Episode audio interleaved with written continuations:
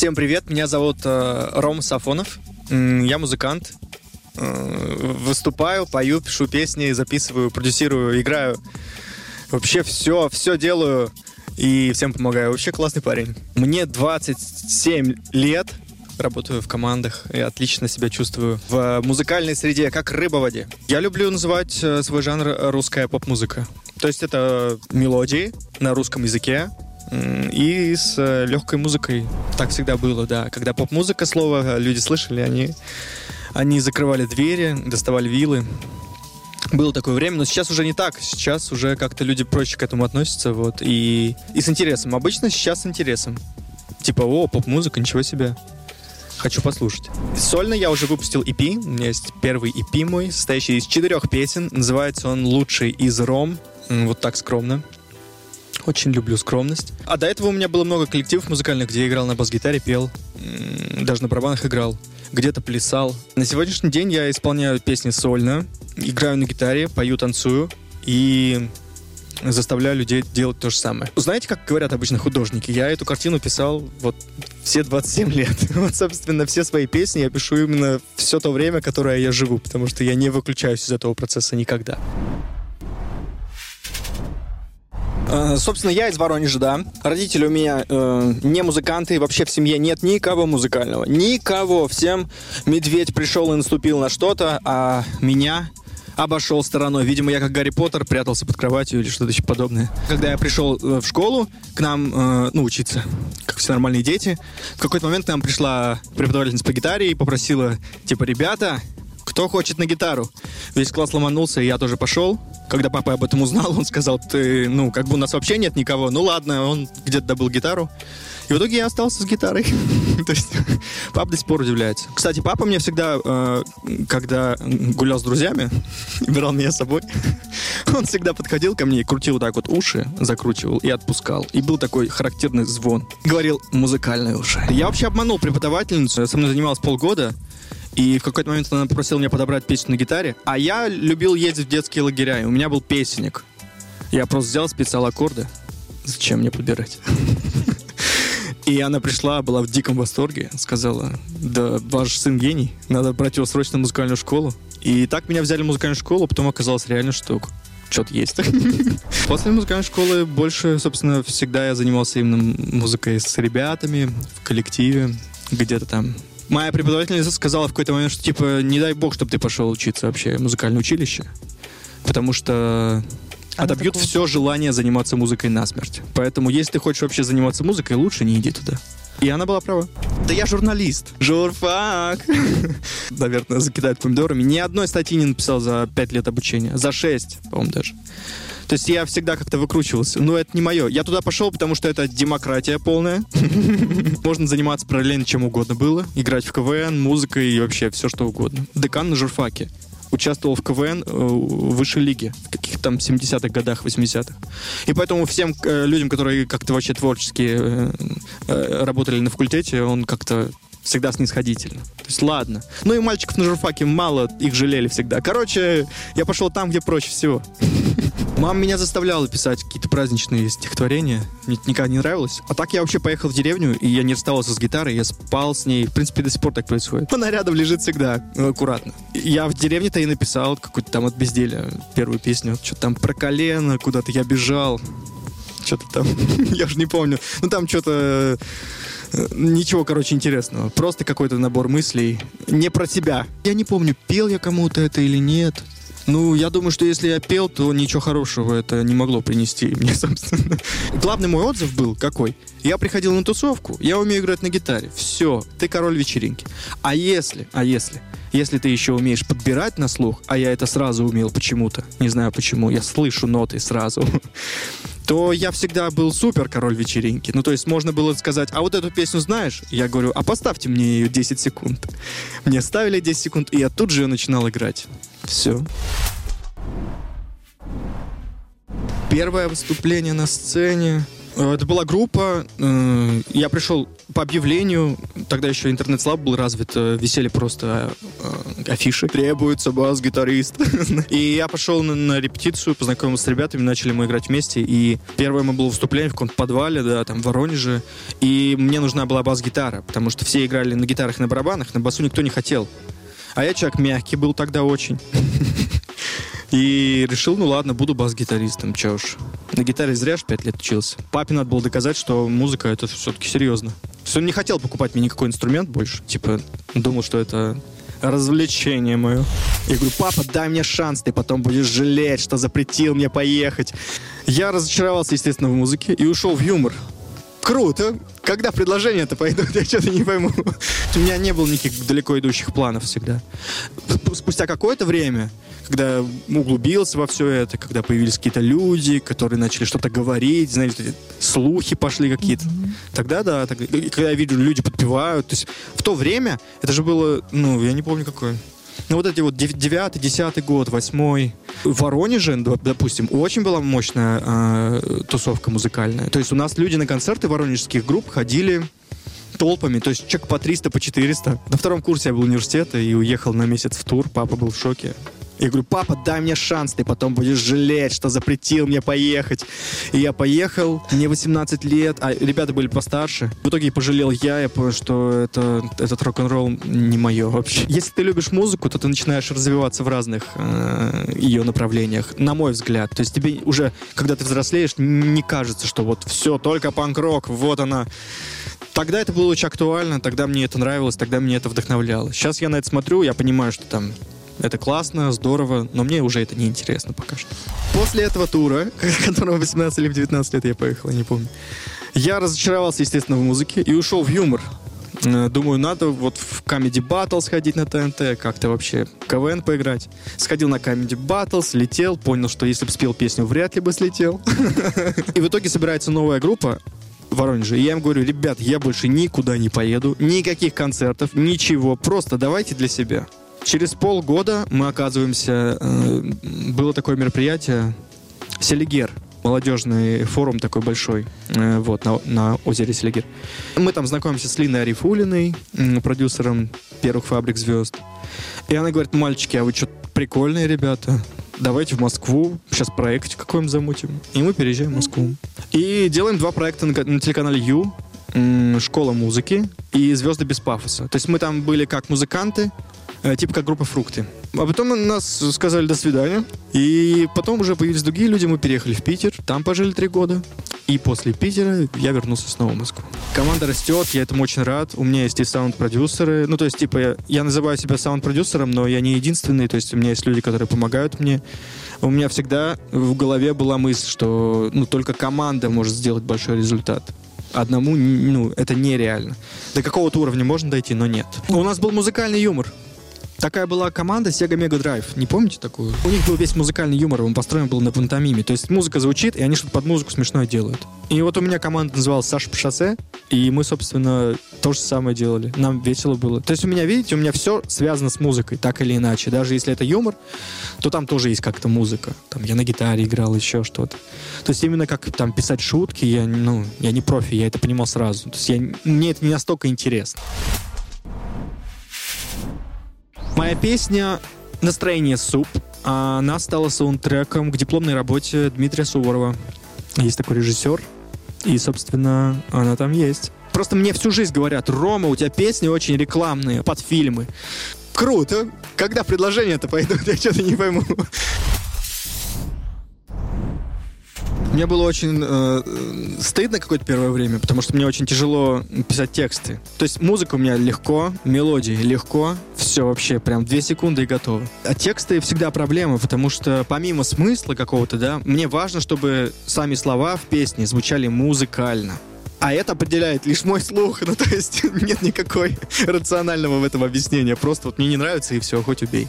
То есть мне есть какие-то слова, которые мне нравятся, как звучат, и которые не нравятся. И поэтому с текстами очень долго. Но потом я как-то посмотрел интервью Земфиры, и она сказала, самое кошмарное в жизни моей — это писать тексты. И я такой, слава богу, я не один такой, ладно.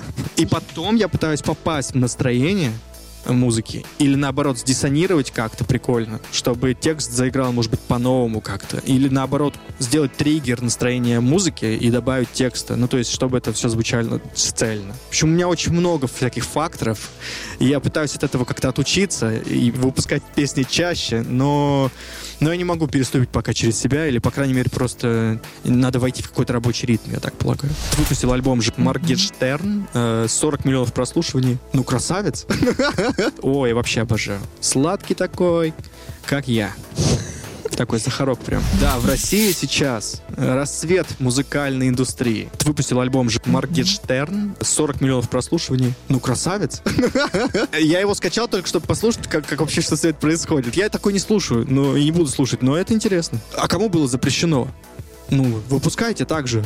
Ну, то есть, он что, сделал что-то противозаконное? Нет. Он сделал... Ну, просто многие, особенно в музыкальной среде, которые эстеты музыкальные, разбираются в музыке, они...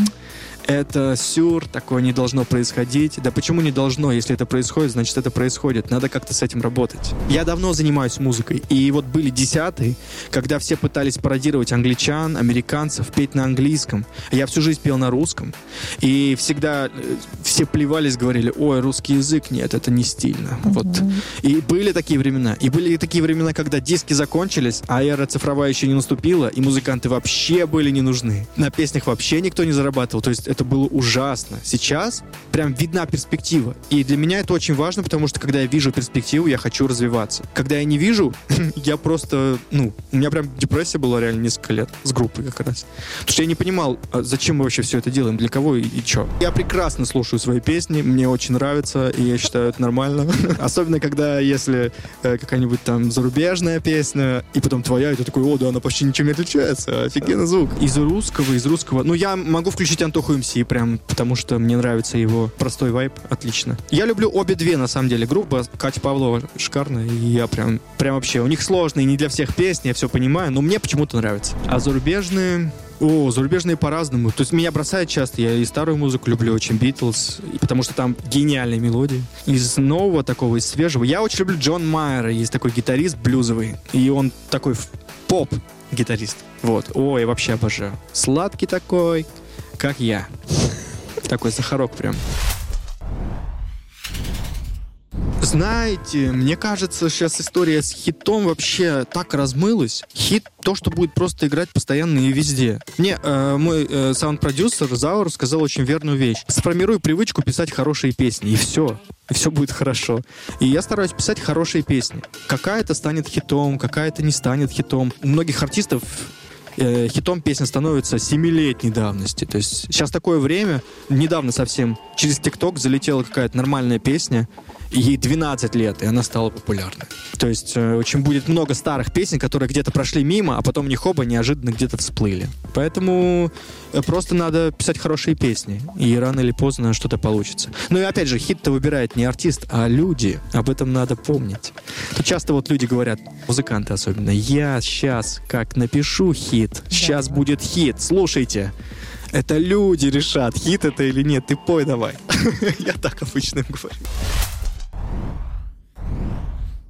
Я, кстати, на лейбле сейчас. Лейбл называется «Снегири». Я считаю, что сотрудничать надо с теми людьми и с теми компаниями, в которых ты видишь смысл сотрудничества. То есть для кого-то лейбл реально что-то делает, и ты понимаешь это, и работаешь. Если лейбл ничего не делает, не надо с ним работать. Но ставить крест на всех лейблах и говорить, что not, это не надо, no way, и все такое. Нет, я не такой человек. То есть надо пробовать, надо смотреть, как люди себя ведут, что они делают и так далее. Вот, допустим, у нас лейбл «Снегири» набрали всех молодых музыкантов и сделали отдельный подлейбл, так сказать, Twenty Twenty называется, 2020. И мы там выступали, то есть это была презентация всех новичков. Это, на мой взгляд, правильная позиция, все классно сделали и вообще хорошо. Лейбл отлично. То есть лейбл, он же формирует тусовку. То есть, допустим, если ты приезжаешь в Москву и никого не знаешь, то классно было попасть на лейбл. Ну, хотя бы на год. Мне кажется, продюсер нужен людям, которые не пишут сами. То есть они просто исполняют. Мне кажется, в старом формате продюсер, он уже устарел. Продюсер сейчас должен быть сопродюсер с артистом. Он должен быть с ним в связке. То есть они должны вместе решать все вопросы. Потому что, когда выстраивается какой-то образ, мы все-таки не в Америке, и это все видно, это все неискренне. А когда продюсер в связке работает с артистом и обсуждает с ним многие моменты, да, там, того, как он выглядит, позиционирование и так далее, то тогда это может работать. Может быть, они для себя так определяют свою трушность какую-то. Вот мы в интернете, и все. Вот так-то. И мы как бы вот с этим совсем не соприкасаемся. Но я-то уже как бы заляпанный несколько раз. Мне терять нечего. Я и на радио был, и на телевизоре, и в таком роде, и в таком. Так что я не чураюсь такой. Это же контент. Это же пиар лишний. Почему бы не сделать так, чтобы еще один человек хотя бы услышал мою музыку? Я же за это болею. Я много раз пытался закончить с музыкой, но потом я включаю русских артистов и думаю, ну нет, это дело так просто нельзя оставить. Я должен спасти мир. Хотя бы российский шоу-бизнес надо спасать, ну чтобы хоть какая-то музыка была нормальная. У меня есть песня с матом, там по-другому не скажешь. Я с удовольствием познакомился с Шарлотом, и Золото, и я думаю, что всему свое время. Ау, хейтеры! Мат в песнях может быть, и это нормально. Главное, чтобы это было уместно, и главное, чтобы это логично смотрелось, сочеталось с образом артиста. Ну, то есть, я же понимал, что я не хочу уже никакого продюсера. И я стараюсь тоже, когда вижу, человек выступает, я его стараюсь оценивать с точки зрения как продукта тоже. И ты видишь LJ, и ты понимаешь, мат органичен, офигенно. Смотришь на Ленинграда, и ты понимаешь, да, Шнур, красавец, все классно, все работает. А есть у меня люди там, в том же Воронеже, которые как бы ругаются матом, и ты не понимаешь, зачем? Ты зачем? Что ты хочешь этим доказать? У меня есть песня с матом, но там по-другому не скажешь. А мне кажется, этот тренд уходит, и я докажу. Вот появился Нилетто с треком «Любимка». Там нет ни одного матного слова, и он вообще инстаграмчик свой ведет, там он подтягивается, приседает, прессик, и вообще такой очень улыбательный чувак, и очень такой приятный. У него много подписчиков. Да, это был какой-то тренд мощный, но сейчас это перенасыщение, и все, наоборот, хотят послушать без этого, как человек будет выкручиваться. Я не удивлюсь, если через какое-то время вдруг снова будут модны пионеры по образу жизни. Курить, пить, уже все будет неинтересно, даже молодежи. Молодежь очень быстро пересаживается с ветки на ветку. Похожи мы немного с Шарлотом, но не похожи совсем. Мне моя подруга недавно звонит и говорит, слушай, Ром, мне кажется, наконец-то твоя эпоха пришла. То есть не надо там татуировки бить на лице, не надо. Я никогда к этому не стремился, мне это было неинтересно. А вот ребята такие, как Золото, Шарлот, мы как-то в одной тесситуре. Ну, как-то мы в одном поле именно зрения. Хотя музыка у нас разная, и в этом тоже есть свой кайф. И поэтому я с удовольствием познакомился и с Шарлотом, и с Золото, и я думаю, что всему свое время. Просто втроем спели бы какой-нибудь трек с матом. Провожаем хип-хоп. Хейтеры, да пока не сильно, я расстраиваюсь. Может быть, они и появляются какие-то, да? Но это пока не обидные хейтеры, которые просто там пишут какое-то плохое слово. Но это скучно. Вот хейтеров боюсь, которые вот по полочкам могут разложить. Вот есть такие хейтеры умные. Вот это тоже критика. Что только не пишу, что только не снимаю. Но что-то не приходят. Когда появляются хейтеры, ты понимаешь, о, пошли делишки. Наконец-то. А так все такие, да классный, такой хороший, так все здорово звучит. Я такой, да блин, ну когда же. Я прям жду. Но пока пусто. Ау, хейтеры. Я зарегистрировался в ТикТок, мои менеджеры меня подсадили на эту тему. Мне было очень тяжело. Но они сказали, что надо, Роман, входить. Я вошел, ворвался, сказал бы. Спустя какое-то время я понимаю, что уже появляется какой-то азарт. Есть прикольчик в этом. Рома Сафонов у меня в ТикТок, Инстаграм и ВКонтакт, и все. Facebook не мое вообще, не нравится там находиться. Канал на Ютубе есть, но им надо заниматься, там надо клип снимать. У меня пока сниппет. На самом деле, президентом я бы не хотел. Это ужасно скучно. Я, кстати, ни разу не был за границей. Я идеально пока подхожу. Я вообще идеальный кандидат. Сафонов. Всегда была интересна политика, и перманентно я за ней слежу. Я не оцениваю ее с точки зрения, кто прав, кто виноват. Мне интересно разбираться в процессах самих. Мне интересно погружаться, а почему он так сделал, что он хотел сказать, а почему так этот отреагировал, а что за этим стоит. И у меня прям есть круг общения, где мы приходим и это обсуждаем. И мне это очень нравится, потому что мы не ставим никакие клише, кто прав, кто козел и кто нет. А вот просто именно в процессах самих разбираться и как-то погружаться. Но ненадолго, меня долго не хватает. Я же хочу все побыстрее, и я такой, это так долго, не. Потом возвращаюсь месяца через 3, хоть что-то изменилось.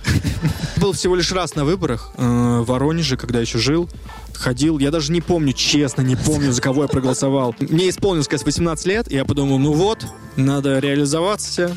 Сейчас почему не хожу? Пока не интересно в этом участвовать. Потому что я не вижу в этом... Опять же, я говорю, как и с музыкой, я не вижу в этом перспективы. Я не вижу, что мое мнение будет как-то важно. Вот все так говорят, и в итоге никто не ходит, и никто не голосует.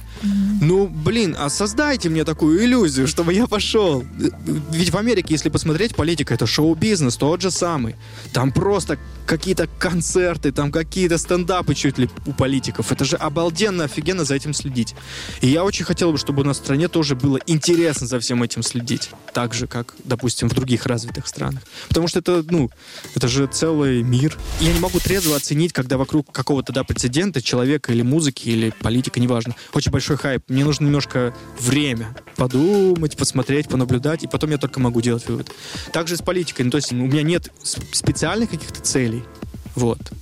Хотя я сегодня уже в пиджаке, как бы, на секунду. На самом деле, президентом я бы не хотел. Это ужасно скучно. В моем понимании президент, он как бы должен просто управлять. А там творчества мало. Я же за творчество больше. Ну куда президент? Нет. Я, кстати, ни разу не был за границей. Я идеально пока подхожу. Я вообще идеальный кандидат. Сафонов. Мои уже предвыборные речи можно послушать на моем EP. Музыкально. Там, собственно, все сказано. Посмотрим. В этом и интерес всей жизни. Куда он там заведет. Ну, какое-то время я хотел в Европу очень, ну, Барселону там и так далее. И, в принципе, я продолжаю туда хотеть. Но сейчас я понимаю, что хотелось бы вот прям кардинально поменять картинку. Вьетнам, Китай, да, вот. И оказался на другой планете. Да, у них там постоянно какая-то движуха. То есть я уверен, что, да, там есть проблемы, да, действительно, какой-то вирус гуляет. Но там, говорят, там умерло 2000 человек. Но никто не говорит, что половина из них — это просто уже очень старые люди. И они, ну, заразились и умерли. Ну, бывает. А молодые не так там часто умирают от этого вируса. Ну, то есть это все такие страшилки, и их надо проверять тоже. Пап, мне зачем в университет идти вообще? Вот объясни мне, если скажешь, зачем, я пойду. Я считаю, что образование не обязательно, но в чем прикол? То есть если у меня ребенок задаст в какой-то момент: пап, мне зачем в университет идти вообще? Вот объясни мне, если скажешь, зачем, я пойду. И я бы сказал так, что все-таки универ — это тусовка. Это очень много знакомых, это очень много людей, которые, возможно, потом в будущем где-то сыграют роль в жизни твоей. И это очень много связей, особенно если ты человек общительный. Поэтому, особенно если, допустим, ты хочешь заниматься в какой-то, да, сфере конкретной или размыто конкретной, да, то надо идти вот в какую-то такую сферу, в университете, чтобы люди соответствующие были. То есть почему я пошел еще на журфак? Я не хотел стать журналистом изначально.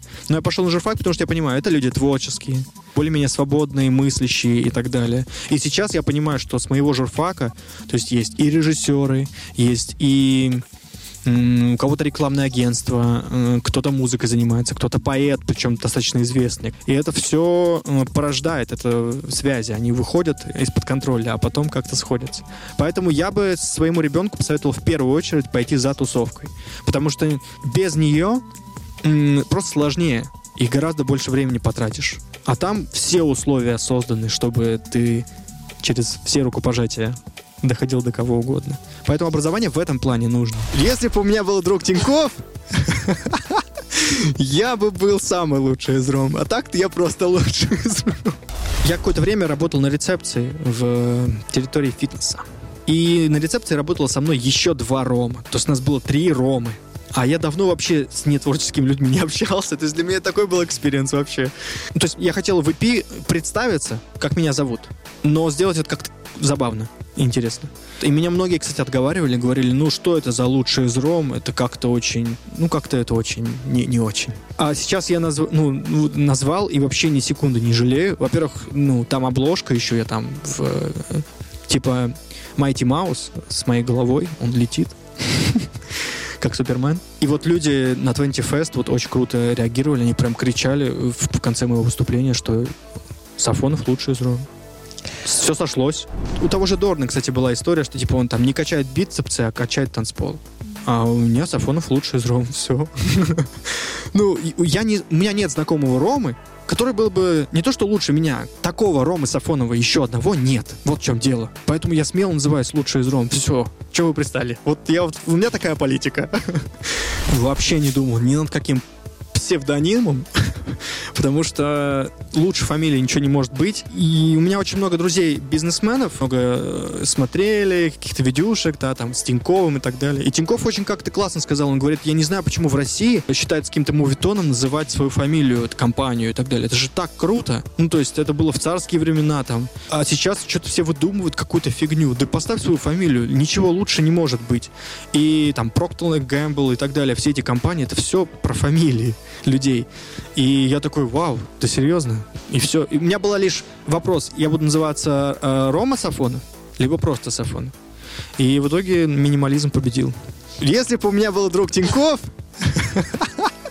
я бы был самый лучший из Ром. А так-то я просто лучший из Ром. Я люблю читать документалки всякие и смотреть про музыкантов и не только, про ученых и так далее. И мне очень... опять я вернусь к Битлз, извините меня. Просто у них был недавно день рождения. Везде это праздновалось. И я что-то в 100-й раз залез почитать еще раз, вдохновиться. Там был очень здорово описан момент, когда они очень долго шли там, к своей славе. И в очередной раз, когда у них был опять какой-то концерт, где по их рассказам, то есть они выходят, играют, люди такие, ну да, когда же вы уйдете уже? Они уходят, выходит человек, который играет на ложках, и весь зал в восторге. И они такие стоят, да что ж такое-то? Ну, какой-то чувак вышел, какой-то фрик на ложках, играют все в восторге, а мы тут песни сочиняем, всем плевать. Они всегда себе говорили, что типа в такие моменты, когда вот прям руки опускались, подбадривали друг друга, типа мы идем, ребята, куда мы идем? Мы идем вверх, выше всех макушек, выше всех. И все, и они шли. Ну, и дальше расходились по домам. И с этой фразой они постоянно жили. Ну, то есть, да ладно тебе, мы же идем наверх. Все нормально. И я себя примерно так и подбадриваю всегда. Я такой, ну, если у меня что-то не получается, что-то не срастается, я такой, ну, значит, что-то меня лучше приготовили там. У меня же какой-то свой путь. Где-то там еще лучше. Я же сознанием своим не могу придумать всю крутоту того, что меня ждет. Поэтому пусть там вселенная сама разбирается, как там все будет. Я такой за ней иду, такой, все классно. Я для себя понял, мне надо просто показывать рукой, куда я иду. То есть мне не надо прописывать в 7 числа я должен выпустить песню, 6-го я там что-то еще. Я просто так, мне вот туда... Надо сделать песню, надо сыграть концерт, надо собрать солдат, надо вот это. Распределяйтесь. Там как по датам сами. Вот, то есть я просто указываю путь, куда идти. Но у меня просто так не работает. Когда я начинаю, я писал, тоже что-то пытался и с музыкой, и не с музыкой, и, в принципе, какие-то планы на жизнь. Но все это так смешно читать через несколько лет, что аж противно. Я в итоге подумал, что нет, пусть жизнь будет здесь и сейчас увлекательная. И это не значит, что совсем я не планирую. Конечно, что-то планируется, но просто не конкретно. Может быть, человек старой закалки, если так можно сказать. Я к клипам отношусь серьезно. Мне хочется, чтобы клип это было какое-то, помимо прочего, какое-то высказывание или какой-то интересный посыл, чтобы клип можно было через 10 лет пересмотреть и понять, почему он был сделан. Я снимаю сниппеты. То есть у меня есть уже 2 сниппета. Сниппет — это вот короткий отрезок песни там, на минуту. И снимаю что-то, выкладываю в Инстаграм тоже, да, музыкальное. Но именно как клип, я к клипу все-таки отношусь очень серьезно. Возможно, это плохо, но я просто не хочу махать ветками в камеру все 3 минуты. Когда я не понимаю, зачем, я это обычно не делаю, и мне это не нравится. Если появится человек, который скажет, зачем мне это, то есть вот сниппет выполняет ту же самую роль. Вот даже Шарлот, я тоже у него видел, у него очень много сниппетов, просто по минуте. У нас в стране нет Грэмми. У нас нет в стране одной номинации, которую из года в год вручают всегда. У нас всегда это то золотой граммофон, то какая-то тарелка, то какая-то еще, И нет в этом никакой преемственности. Вот Билли Айлиш выиграла, да, там все награды забрала почти, и в этом есть кайф. Грэмми существует офигеть сколько лет, и вот она это взяла, и это, ну, в этом есть вообще столько смыслов, и это так круто. А у нас, ну, взял ты тарелку, а завтра этой премии вообще нет. И кто ты? Тарелку можешь это поставить под цветы. И из-за этого очень много артистов однодневок, мне кажется, тоже. Ну, потому что, когда нет истории, то как бы зачем нам думать о будущем? Мы же можем сейчас сделать, быстренько заработать, а там что-нибудь решим. Там пусть, что после нас хоть потоп. Здорово было бы, если бы появилась какая-то премия, которая бы существовала не год, не 5, не 4, а вот продолжал существовать. Я слышал, что мейджор-лейблы, Sony, по-моему, Universal, вот эти главные, и Warner, они собираются делать общий билборд свой. Наконец-то в России появится билборд. Это будет главная площадка, где будут песни. Они типа вот ВКонтакте, тут есть еще где-то, опять все это разбивается, и непонятно, зачем следить, где главное это, где главный чат в стране. Вот сейчас, я не знаю. Я лишь на это могу повлиять, написав хорошую песню, верно? Верно. И выступать. Все. А индустрия растет, индустрия развивается, и такие слухи уже идут. Значит, класс, значит, я тут как тут. Я опасаюсь любви с первого взгляда, это все эмоции. Я влюбляюсь в мозг больше. Я жена, да, у меня есть жена Лера. Очень красивая, классная девушка, еще умеет петь потрясающе. Познакомились еще на Селигере, потом разъехались, 4 года не виделись, не общались, и совершенно случайно встретились на лестничной клетке в Петербурге. 2 года и плюс еще год, 3 получается. Ну, год, в смысле, мы встречались. Я опасаюсь любви с первого взгляда, это все эмоции. Я влюбляюсь в мозг больше. Мне не так важно, как это все выглядит, мне важно... Ну, это важно, просто повезло. Ну, что и внутри, и снаружи человек красивый. Класс. Мне нравится ее голос в принципе. То есть для меня это важный фактор. Как-то у меня были завязки каких-то отношений, и я отказался от них только лишь потому, что меня раздражал голос девушки. Все у нее было прекрасно, но ее тембр, он у меня в ушах просто вот, как будто бы вот по стеклу, знаете. Ну вот бывает такое. И я... Это прям было пару раз. А у Леры хороший тембр, в принципе, разговорный мне. Я пишу и пишу для себя, а она поет и поет для себя. Если бы я тоже не писал и тоже бы находился в каких-то поисках песен, авторов, возможно, конкуренция была бы. Я, в принципе, люблю радоваться за чужие победы, за других людей. Потому что я всегда отношусь к жизни, что, ну, вот я Рома Сафонов, у меня свой путь. У меня вообще свое. Зачем мне радоваться, завидовать кому-то? Здорово, вот человек выступает, молодец, или еще что-то. И я, наоборот, всегда порадуюсь. Легче так порадоваться, чем что-то там сидеть, грустить, переживать. Когда 2 комнаты, реально часто мы даже иногда не видимся целый день. Мы расходимся в разные комнаты и работаем. Сначала были вопросы, потом я говорю, просто по-другому невозможно. Я люблю творить, когда я один нахожусь. В помещении, в комнате. Для меня это важно. Ни в коем случае я не хотел бы, чтобы моя вторая половина была моим фанатом. Это кошмар вообще. Вы слушаете эти каждый день. Какой ты хороший, какие песни. Нет. Я очень всегда хочу, и чтобы рядом со мной были люди, которые могли максимально, насколько это возможно, объективно высказать свою точку зрения. Это мое уже дело, послушаю я их или нет. Она сейчас делает каверы, и я так рад вообще, это так круто, потому что это прям ее история. Она к этому шла, и я так рад, потому что это супер вообще. Заняты карьерой, во-первых, а во-вторых, я хочу быть в полном ощущении того, что я готов что-то дать ребенку, и я готов, ну, не то что научить, а быть примером. Я пока еще не готов быть примером. Мне кажется, мне надо еще много поработать над чем, чтобы как-то быть примером.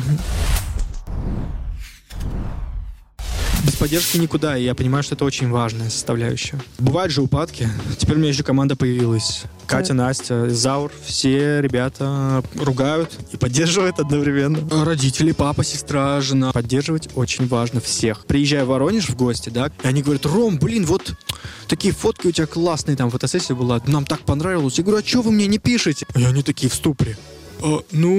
А зачем ты и так знаешь? Я говорю, блин, ну это, в этом же ничего нет плохого. Ну пиши, классно.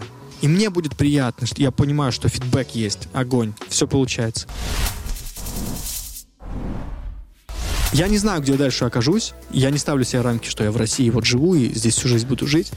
Но, как сказать, у каждого свой мир в голове, и каждый видит то, что хочет. Кто-то вот видит, что у нас, допустим, шоу-бизнес полный отстой и нечего там вообще делать. А я вот так не считаю. Есть свои плюсы. Даже можно с песен зарабатывать. Ничего себе. Написал песню и получил деньги. Чума. Ну, в смысле, в хорошем. Главный недостаток. Очень много анализирую и рефлексия большая. То есть, типа, побольше бы делать. Причем я прихожу к каким-то логическим выводам и все такое. То есть я записываю какие-то конечные результаты. Так можно блуждать бесконечно. Но пора побольше дел делать. Вот я поймался на мысли, что я просто очень много думаю и очень мало делаю. Надо больше делать. Это состояние пришло где-то в середине прошлого года. такое мое какое-то озарение, типа, блин, да сколько можно, надо делать, вот в чем дело. И когда я начал делать, это же постепенно тоже наращивался темп. И вот сейчас и появляются люди, все как-то притягиваются, и это очень круто. Ну, я в восторге от того, что происходит. Поэтому сейчас точно 24/7. Вот, вчера был фест, сейчас песню будем скоро выпускать. Ну, то есть это прям процессы идут. Бабушки меня часто путают с девочкой, да. В очереди так. Девушка, пожалуйста. Мои знакомые хорошие геи, они стебут, что они геи. И это вообще огонь. Я обожаю таких людей. Он такой, да я ж гей, все нормально. А, да, точно, все. Ну, то есть у нас очень легкое общение. Меня подкупают очень сильно люди, которые умеют смеяться над собой. Я не знаю, я просто в момент общения с ними, я просто забываю, что они геи. Ну, типа, какая мне... Ну, зачем?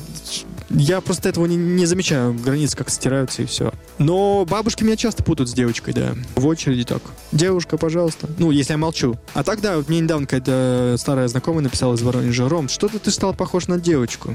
А я вот про себя думаю, что хотел человек этим сказать? А, она говорит, это специально или нет? Я говорю, ну, если бы я губы начал красить или там ресницы, да, то, наверное, можно задать такой вопрос. Ну, если у меня лицо такое, и волосы отросли, и что? Ну, то есть длинные волосы, значит, девочка... Сейчас все рэперы с каре ходят. Что, все девчонки, что ли? Пережито какое-то прошлого. Ну, зато это очень четко показывает людей, в какой они вселенной своей находятся, и что у них длинные волосы — это девочка. Там, не знаю, я помню, в Воронеже там красные шнурки, значит, ты коммунист. Ну, какие-то такие были приколы. Я выступаю с Эрнесто «Заткнитесь». Есть такой батл-рэпер. И у нас есть совместные песни. И поэтические вечера мы устраиваем. Вот как раз в Питере будет 15 февраля. И я там и свои песни пою, и мы вместе поем, и он читает, соответственно. Мы с ним вместе периодически работаем. Потом еще какие-то совместные. Кому-то я иногда песни пишу на заказ. Ну и плюс сейчас выступления начинаются. Люди интересуются. Я до этого выпускал всегда синглы. То есть там штуки 3 было или 4. А вот вышел EP, и ко мне стали серьезнее относиться, я заметил. То есть альбом точно не надо пока, а вот EP хорошо, хорошо. У меня очень много демок, очень много незаконченных. Мешок разных демок, где тут есть куплет-припев, там есть куплетик, тут вообще ничего, просто мелодия, тут и так. И вот это надо все доделать. И вот тут появляется самая сложность. Мой минус, что да, я не очень люблю доделывать. Я очень импульсивный, то есть я такой, вау, вкладываюсь. И если не успел доделать, то потом это сложно. Но я работаю над собой. И я думаю так, девчонки тоже мне об этом говорят, и да все в принципе, что чем больше будет движухи, да, именно музыкальные и так далее, тем я быстрее буду работать, это правда. Ну, то есть, типа, я буду понимать, зачем я это делаю сейчас. Ага, все. Потому что, когда ты просто сидишь дома и такой думаешь, ну, надо песню выпустить. И первая мысль, а для кого? А зачем? Для себя? Для себя можно и подождать. Я же себе ее под нос напою. А сейчас уже, ну, как-то мобилизируется процесс. Мне это нравится. Самое главное в жизни... Мне очень хочется сохранить умение удивляться. Чем старше становишься, тем как-то сложнее это. Хочется удивляться всегда. Потому что удивление дарит невероятный спектр эмоций вообще. Как поклонник Битлз я могу сказать, что во имя любви. Но сейчас, кстати, очень модная тенденция говорить о том, что смысла в жизни нет никакого. Да нет никакого смысла, просто вот живи и все. И я как-то подумал, что да классная тенденция. Ну то есть раньше все пытались какой-то смысл привязать к этому, да? А тут кто-то пришел и говорит, да нет никакого смысла. В этом есть какая-то свобода. И мне нравится. Всем хочу сказать одно. Не стесняйтесь друг друга поддерживать, замечайте хорошее и говорите о хорошем. Да, очень много плохого происходит, каких-то косяков и каких-то неправильных моментов. Об этом тоже важно говорить. Но важно говорить и о хороших вещах. Важна гармония во всем этом. Потому что часто люди, которые делают что-то хорошо, они находятся в какой-то коробке, и потому что им никто ничего не говорит. То есть им никто говорит, блин, это так здорово, ты такой молодец. Это очень просто, но если вы действительно искренне, вам что-то понравилось, похвалите, не пожалейте лайка.